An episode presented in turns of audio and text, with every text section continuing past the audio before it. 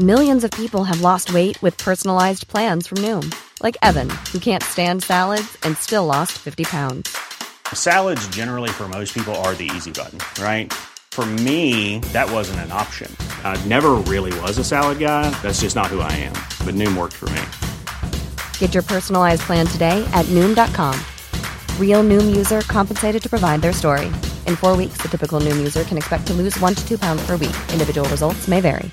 Hey, it's Danny Pellegrino from Everything Iconic. Ready to upgrade your style game without blowing your budget? Check out Quince. They've got all the good stuff shirts and polos, activewear, and fine leather goods, all at 50 to 80% less than other high end brands. And the best part? They're all about safe, ethical, and responsible manufacturing.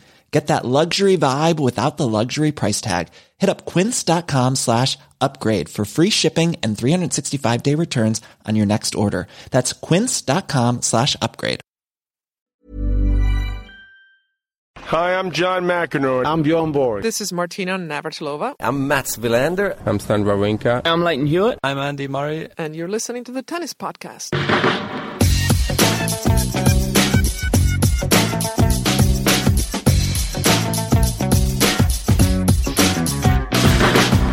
Hello and welcome to the Tennis Podcast, brought to you in association with The Telegraph and brought to you just before the night session is due to take place on the Arthur Ashe Arena with Mr. Novak Djokovic due to come out second on against Jo-Wilfried Tsonga, and Caroline Wozniacki's playing before that against Anastasia Sevastova. My name is David Law from BBC Radio 5 Live. I'm joined, of course, by Catherine Whitaker from Eurosport, and we come to you from in the BBC Radio 5 Live commentary booth, and we are between sessions right now, looking out onto the Arthur Ashe Stadium court, the biggest court in the world, 23,700 blue seats, and an enormous roof up above, which is pulled over because it's humid, it's cool, it's windy today, and there's been a bit of rain in the air as well. I'll be coming back on at the end of this show to talk about the uh, the Djokovic Tsonga match and the Wozniacki Sevastova match. But Catherine Whitaker, I think, might have just been given a bit of a night off. So we're going to have our little chat first, and then we'll review the evening session. Catherine Whitaker. First and foremost, it's rather calmer situation we find ourselves talking to each other now than when you were walking into a tree last night which you said in a message to me after that recording was one of your career highlights. Podcast career highlights, unquestionably. I'm telling you, I wish you'd been there, all of you, and there's thousands of you. I wish you'd been stood there right then. Anyway, Catherine, it got my own back for all those times when I've messed up.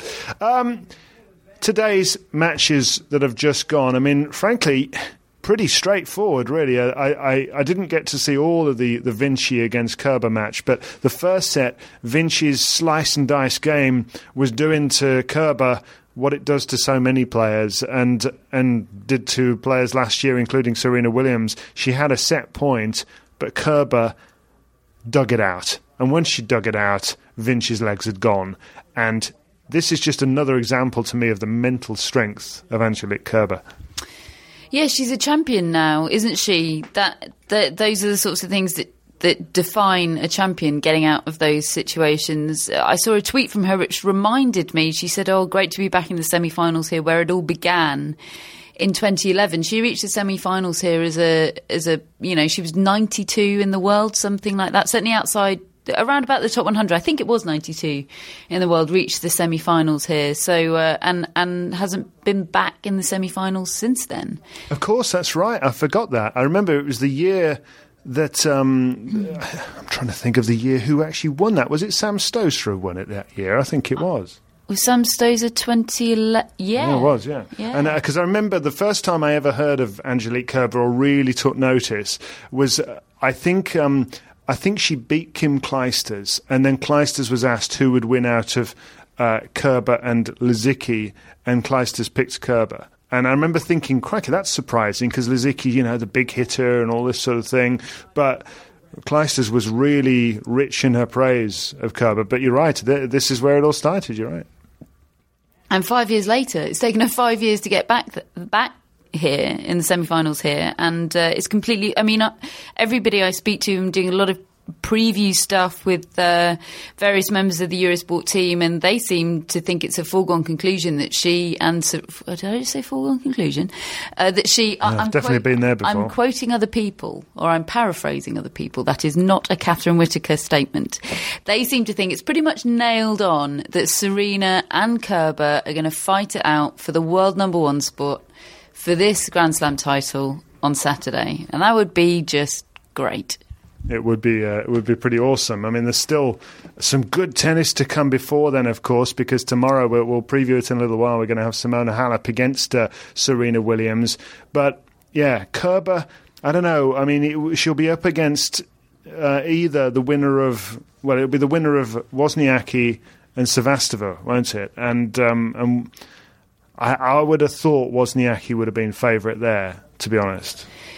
Absolutely. I mean, yes, they're both unseeded. Sevastova actually, actually the higher ranked of the two, but that's that's pretty academic. Um, yeah, having seen Sevastova against Konta, I mean, it's not like she acquitted herself brilliantly. She she she gutsed it out very very well, but she certainly showed signs of the stress and the nerves of the situation. She looked like she, She looks how we would look if we were in that position. She looked entirely human, yeah. I mean, she looked like she was going to burst into tears on numerous occasions, and it was only that Konta looked more like she, she was going to burst into tears. It was, yeah, well, uh, we've covered in, in the podcast a couple of days ago what a weird match that was. So that didn't fill me with confidence necessarily uh, that that she can pull off another another big win tonight, despite the fact that you know she's she's she's surprised us all so far in the tournament. But yeah, I, I mean Wozniacki loves New York so much, doesn't she? It's this is the perfect place for her to come at this stage of her comeback. She looks completely at home. That that is to me the biggest surprise of the U.S. Open this year. That, and there have been a few great stories, but I, I've seen a lot of Wozniacki over the last twelve months. I mean, even before this year, she wasn't playing anything like what she was when she reached the final here two years ago. She came into this tournament with no form, with no real even fitness, and this is somebody who relies on fitness for her game. She was four love and love thirty down against Svetlana Kuznetsova, and it was embarrassing what Kuznetsova was doing to her, just just knocking her off the court. She dug in. And in that one match, she found some form. I mean, what an what a transformation! She now has that glow about her. If you look in her face, she thinks she's going all the way here. Uh, It is not impossible at all. Yeah, and her trajectory is entirely upward. So I looked at each of her match time lengths. The longest match she played was that first round match against Taylor Townsend, the first ever match on the grandstand court. I think that one was two hours and a quarter, something like that. She was lucky to scrape out of that one. Had Townsend had a bit more big match experience under her belt, she probably should have been the winner. But since then, she's sort of taken that slice of, of luck or whatever it was that got her through that and she's completely run with it and improved with every match and well that's exactly what you want to be doing in a grand slam tournament isn't it No, it really is. Um, after the Vinci against Kerber match, we had Luca Pouille up against um, Gael Monfils, and another straight sets win for Monfils. 15 sets in a row now. And he's just quietly. I mean, you, to be fair, you you've been marking our card about this for a while about this new coaching relationship because you've you've been to clay court events that he's done well at. You've had a chance to speak to him. I haven't seen that much of him, but it's it's bearing out because we did that match today on Five Live Sports Extra, commentated on that, and there was never really a moment during that match. I realised that Luca Pouille probably hit a brick wall today after three consecutive five set matches, but even so, there were no dips and troughs. There was no drama. There was no Monfils like element to the match. That's it. Well, when you hit a brick wall, like Pouille understandably probably did today, you need some. You need your opponent to give you something, don't you? You need to them to give you something to feed off, to to find the energy, to find the spark, because you can't quite create it yourself because you're flat. And Monfils did not give him anything. You know, even when there was the the pause uh, at the end of the second set, and you thought, wow, maybe you know this could be a game changer. This could be the sort of thing that would cause Monfils of old to lose concentration or shift in momentum. Absolutely nothing. Absolutely nothing. Nothing. He came out and, and served a fantastic service game and and uh, everything. I mean, he's still, and yet he's still he's doing that and still doing the Monfils stuff of old. The you know incredible gets, the incredible athleticism. I mean, if yeah, he's he's really a force to be reckoned with. Really, we should start talking about him as a contender. and he will face the winner of Djokovic against Tsonga. So tomorrow we've got a, an absolutely full slate of matches again uh, in the afternoon. It's quite quite interesting that Murray against Nishikori is the, the afternoon match. I wonder how wonder how that was decided by the Ameri- American television networks. I mean, it's it's very good for us as a British audience. For instance, we are live at seven o'clock UK time with our entire national show on BBC Radio 5 Live, 5 Live Sport, presented from here at 7 o'clock on, uh, on Wednesday evening because Andy Murray against Kei Nishikori is the daytime match. So I don't know whether it's elements like that that have made that decision, but it's, I mean, it's fantastic news from a profile perspective in, in Britain and, and in Europe in that regard. But that is that has the potential to be a really good match, actually, because Nishikori, he, he keeps getting to this sort of stage of, of every tournament. He keeps running in to Djokovic or to Murray and ending up coming off second best. But his actual ability, his level, is is not far away in terms of his ball striking, but he's beating everybody else as long as he's fit. Well, he went six love up in a tie break yesterday against Ivo Karlovic. So uh, he, Andy Murray's 141 mile per hour serve probably isn't going to scare him that much. Um, yeah, it's. I saw. Um, Nishikori's practice earlier. I saw the tail end of it uh, with Michael Chang, and sort of pretty, pretty ordinary practice. And then at the end of it, uh, Nishikori sat down on the chair. Chang came over to him, and he was giving him, you know, it it looked like a a dressing room speech from a sports movie. He was sat down on the court in front of him. He was doing some. He was doing lots of arm movement. I think he was actually mapping out the court on his arm and showing him, you know, court positioning and stuff like that. And I wish I could have listened in to what they were saying. I was trying to get the cameraman to put subtly put the microphone as close as possible, and then he started showing him a video on his phone, and I was getting the cameraman to zoom in, and he said, "Oh, it's just cartoons." It was he was joking. It wasn't cartoons, but I wanted to know whether he was showing him a video of Murray or of himself, or I mean, I just. I realise this is a very irritating anecdote because of the incomplete information, but there was definitely intense, intense chat going on. And then behind me, Ivan Lendl rocks up with Jamie Delgado and Andy Murray, and Lendl goes, uh, "We were booked on practice court one, weren't we?" Which is where. Which is where Nishikori was. Lendl just marches on over to Michael Chang goes, oh, in the politest way, or as politely as Lendl is capable of, says, if you don't mind finishing up your intense chat about tactics for tomorrow evening, I've got to have a, I've got to have a practice session with the my guy that's going to beat your guy now. Brilliant. Did Chang say, tell you what, why don't we have a hit ourselves and I'll do an underarm serve? um, so before all of that takes on, hey, we need to have a word about Anna Konjuh, who we didn't get to speak about last night in our race to the bus when you were running into trees, because Anna Konjuh was spectacular. She knocked out Agnieszka Radwanska with some of the most devastating power hitting I think we've seen in a long time from a new player on the circuit. And I think she took a few people by, by surprise. She's a U. When you're ready to pop the question, the last thing you want to do is second guess the ring.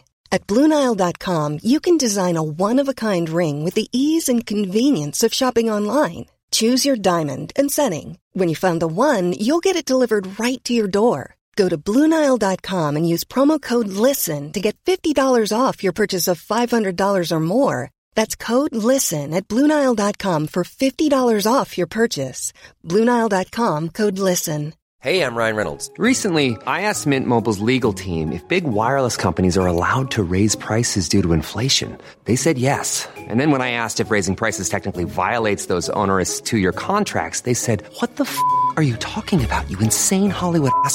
F- So to recap, we're cutting the price of Mint Unlimited from $30 a month to just $15 a month. Give it a try at mintmobile.com slash switch. $45 upfront for three months plus taxes and fees. Promo rate for new customers for limited time. Unlimited more than 40 gigabytes per month. Slows. Full terms at mintmobile.com.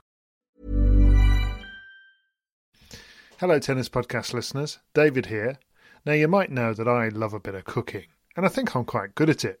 But if I'm honest, even I get fed up trying to work out what to do every night. That's where Home Chef comes in.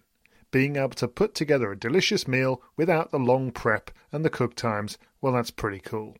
Home Chef provides fresh ingredients and chef designed recipes conveniently delivered to your doorstep to simplify your cooking experience. They have over 30 options a week and serve a variety of dietary needs, so you don't have to worry about what to make ahead of time.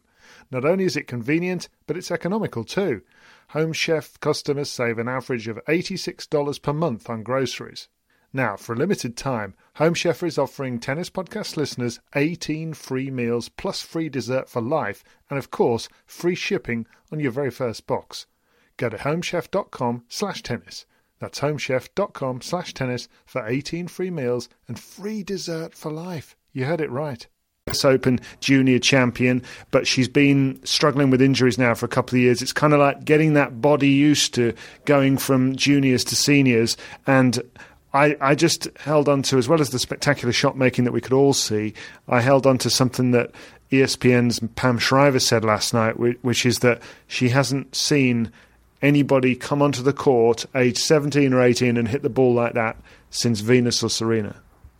I saw that you tweeted that quote from Pam Shriver. It was very interesting. I'm I'm not obviously not going to be disagreeing with Pam Shriver, but that tweet um, that you put out quoting Pam Shriver came out at almost exactly the same time as Dinara Safina tweeted that she'd been out watching some of the girls' junior matches here, and she was struck. She thought the level was significantly lower than when she was a junior. They always say that, don't they? yeah, it was really interesting. And I know Konjuh isn't a junior anymore, but she's only eighteen. She could be still be playing in the juniors if she wanted to be. And I thought hang on a second, if this if this is what you know the juniors or the recent juniors are looking like, then uh, I'm not sure what you're talking about, Dinara. The, the, the, big question is whether we're going to get another Luca Pouille situation here, where he just couldn't do it again, and can she back it up? That's the big question mark. Well, Pouille had had several back-to-back five-set matches. I mean, Konjuh did not expend too much energy, four and four against Radwanska. So physically, she should be fine. It's whether she's able to muster. It's seeing people come out flat, isn't it? Flat seems to be a bit of a buzzword this tournament, having to to follow up big victories, but. I think she's young enough and excitable enough. It's all new and big and and I, I, yeah. I mean, I suppose Pliskova doesn't give you much, does she? She doesn't give you much in terms of. Well, energy. that's the problem. Also, I mean, it, on one on one element, it, it, could it could be beneficial if Pliskova comes out and, and, and, is missing a lot, but she can also take the racket out of your own hands, and and, and we we we yet to see how Konjuh will handle it when she's not playing somebody who's a a retriever more. Um, so it'll be big hitting. It may be very erratic. We may see a lot of errors in that match. Uh, I think the, the, the winner and error counts will be high, unforced errors. Um, so that's the afternoon. The evening session sees uh, Serena Williams against Simona Halep. Simona Halep certainly played some of the best tennis I've seen in the summer, but then she's also thrown in a couple of terrible performances out of the blue. Uh, she's had good matches against Serena in the past. But if Serena plays well, it doesn't really matter, it seems, most of the time. I'm fascinated to see whether Darren Cahill and herself can come out with a strategy that can discomfort Serena.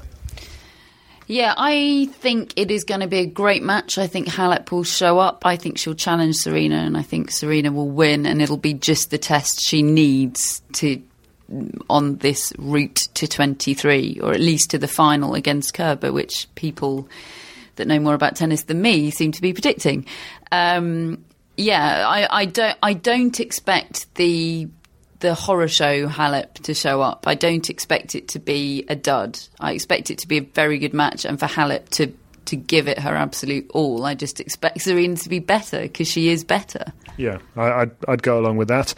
And then the final match of the day, Juan Martin Del Potro against Stan Wawrinka, which I think could be a party of an atmosphere. I think it could be amazing. I think there's going to be loads of Argentinian fans in. I think uh, they're going to really go into the trenches. I think it's going to be pulsating stuff. It'll probably be an absolute dud now that I've said all that because I've, I've got a couple wrong this week. But you know, if if they play to their potential, it could be spectacular. I just want to see one full on Wawrinka backhand to Del Potro forehand rally of about six shots to see what happens to the ball. Imagine it would just explode. I think I think you'll probably see that, David. Yeah, I th- think absolute bang on right decision to put that is the night session match. Without question, that is a night session match. And the fact that it works out brilliantly for British audiences for Andy Murray is also great. I mean, it's a no brainer. That is a night session Arthur Ashe tennis match. And who's winning it? I think Del Potro's winning it. Me too. I don't like all this agreeing. I've got to, got to sort that out. Anyway, that's about it, I think, for today's tennis podcast with Catherine. But I'm going to be back in a little while to talk about Novak Djokovic and Caroline Wozniacki and Anastasia Sevastova and, uh, of course, Djokovic's opponent, Jo-Wilfried Tsonga, because that's going to be the night session here. I'll be back with you in a little while. Well, that was all a bit of an anticlimax, wasn't it? Novak Djokovic going through uh, straight sets, needing only two, though ultimately against Jo-Wilfried Tsonga, who retired after losing the first two, 6 2, 6 3. I mean, he was never really in the match, was he? There were one or two flashes. I think he got a, a break back at one point, but he just seemed to be stuck between attack and patience and didn't really do either. And a lot of that, I think, is also because of, of how well Djokovic is starting to play again. I mean, I think people sometimes forget that when he plays his best tennis, it impacts the opponent so they can't actually do what they want to do. I think a lot of people say, oh, why isn't Tsonga doing this? Or why isn't Tsonga doing that? And sometimes actually it's because Djokovic isn't really letting him do that. But I also think mentally there's a, a major barrier now for a lot of these players trying to beat certainly Djokovic and increasingly Murray, a, a, few bad things happen on the courts that the, the, the challenger doesn't like, and and they lose all confidence. Obviously, with Tsonga hurting his knee, that just compounds that issue, and uh, and he decided after two sets he, couldn't carry on. I mean, we all hope that he's going to be better uh, very soon. I know he's had a, a, number of issues over the course of the year, and and this is another one. But um, it's it's a real shame. I mean, that's three matches that Djokovic has not completed. One of them he finished after six games. One of them he didn't take to the court at all. One of them his opponent, and one of them Tsonga has retired after two sets. So here's Djokovic into the semi-finals of the U.S. Open, having played two complete matches. It's it's unheard of as far as I'm concerned. I can't think of anything comparable in in in my recollection, certainly in the sport. And where does that leave Djokovic? I mean, he is fresh. We've just had him come into the press conference. I've just been listening to him talk in there, and he said, to be honest, as, as bad as he feels for Joe and the other opponents, and he was very generous and hopes they get well soon, he said for him, this has been good because it's rested his body, and he feels now, he said, I feel nearly 100%, which is bad news for everybody. I, I think the one thing about Monfils is that he has a game that can go toe to toe physically. Uh, if he's if he's not injured himself, I mean, he looked fine today, but you, he's a guy who's been injured himself in the past as well. So whether he can impose himself on Djokovic is another matter. But the guy is in good form. He's won 15 sets out of 15. Nobody's put a mark on Monfils yet, and uh, and that'll be a a bigger test, certainly, I think, than than than he's had to this point. Uh, Djokovic, ultimately, though, I, I still can't really see anybody coming between Djokovic and Murray in the final. I think Del Potro is capable at his very best of, of upsetting all of that. But and, and obviously Stan Wawrinka at his very best is, but I don't think Wawrinka is at his best. And I think Del Potro is likely to, to just start running out of gas a little bit. One thing I have asked you in a in a pole vault, which uh, you know, I tell you what, why don't we just run about twenty five pole vaults? Given that Catherine's not here, she's gone home for the night. I'm sitting here in a commentary box overlooking the Arthur Ashe Stadium with the roof on, you know, empty court. We could just do pole vault after pole vault, and Catherine could do nothing about it. Should we do that? I'll tell you what, let's just do one and then see how we go. Uh, so here we go. I have asked, uh, based on the two and a bit matches Novak Djokovic has played, how close does he look to 100%? And I've, I've asked her, you know, is he right at 100%? Is he 90%? Is he between 75 and 90? Or is he less than 75? And actually, the, the highest uh, uh vote uh, so far has come in for between 75 and 89%. I think I'd probably go 90 plus, which is which is another popular choice between all of you. I think it's close. I think he's yeah he's around 80 or 90 percent of his absolute best. Obviously, it's a you know you can't really measure somebody's uh, uh, form and fitness in that way, but just in terms of, of of watching the matches he's played, that that's how it seems to me, and I suspect he will go up another couple of notches in both of the next two rounds. And if Murray brings what he brought against Dimitrov, well, it's a few days away, isn't it? But it, it, it's one to really uh, look forward to if it does happen. Now, so tomorrow we will be starting with Anna Konjuh against uh, Karolina Pliskova, followed by Kei Nishikori against Andy Murray. Reminder, live commentary if you're in the UK on BBC Radio 5 Live from 7 o'clock on 5 Live. Then the evening session matches Serena Williams against Simona Halep, followed by Juan Martín del Potro against Stan Wawrinka. Lots to look forward to tomorrow. Loads of good doubles matches as well, and uh, including Martina Hingis and Coco Vandeweghe in the doubles quarter finals. Uh, that's on the grandstand court. The top seed in the men's doubles, Pierre-Hugues Herbert and Nicolas Mahut are in action as well. In fact, Coco Vandeweghe's got a busy day tomorrow. She's playing twice in the doubles. Jamie Murray and Bruno Soares uh, are in quarter-final action as well, up against Chris Guccione and Andre Sá. Remember, it was Andre Sá, wasn't it, who uh, ruined things for the Murray brothers at the Olympics? So that's uh, that's an interesting one to follow.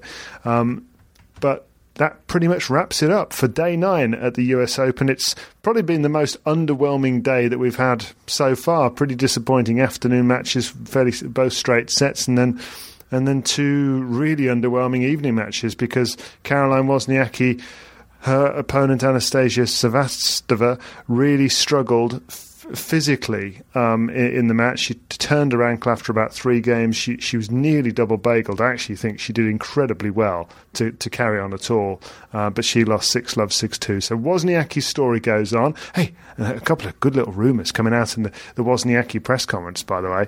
Um, first of all, she she sort of commented on apparently some comments that her father has made in the Danish press about possibly retiring in the next two years, uh, either in 2016 or 2017. She wasn't going to confirm or deny, but she's or certainly wasn't going to confirm, but she wasn't exactly denying it either. She says basically, "I'll let you know in good time," but you know, it did sound like that might be the case.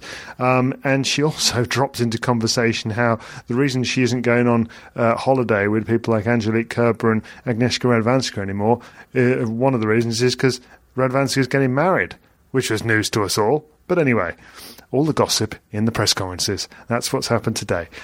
Listen, you lot. Thanks for listening.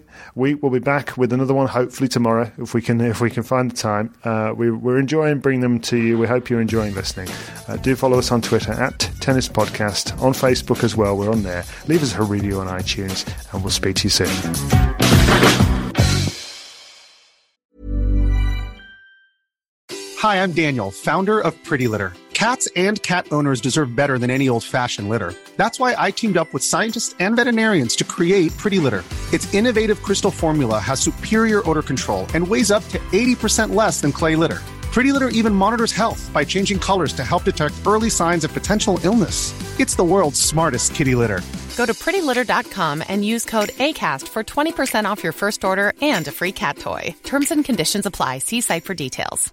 Mom deserves the best, and there's no better place to shop for Mother's Day than Whole Foods Market. They're your destination for unbeatable savings, from premium gifts to show-stopping flowers and irresistible desserts. Start by saving 33% with Prime on all body care and candles. Then get a 15-stem bunch of tulips for just $9.99 each with Prime. Round out Mom's menu with festive rosé, irresistible berry chantilly cake, and more special treats. Come celebrate Mother's Day at Whole Foods Market.